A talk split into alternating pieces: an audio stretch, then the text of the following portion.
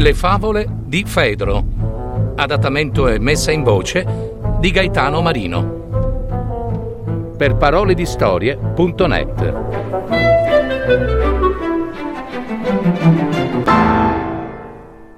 Il corvo e la volpe.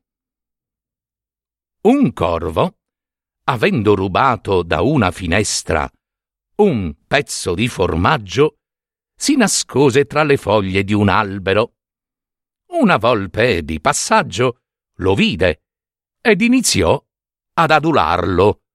«Oh, ma che splendore! Si irradia dalle tue ali!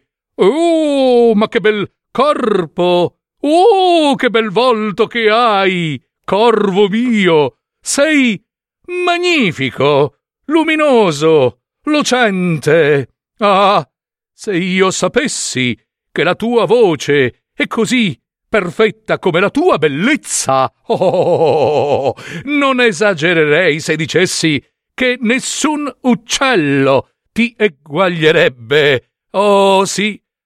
A quelle parole il corvo, caduto nel tranello, eh, aprì il becco per far sentire la sua melodiosa voce, ma ahimè, eh, il pezzo di formaggio precipitò direttamente tra gli avidi denti della volpe.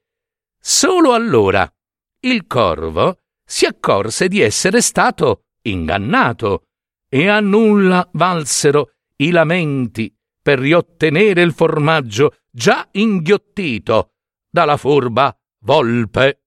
Cra, cra, cra. Morale: chi si compiace degli elogi altrui, troppo adulatori, finisce col pentirsene, vergognandosi e pagando a caro prezzo la propria vanità.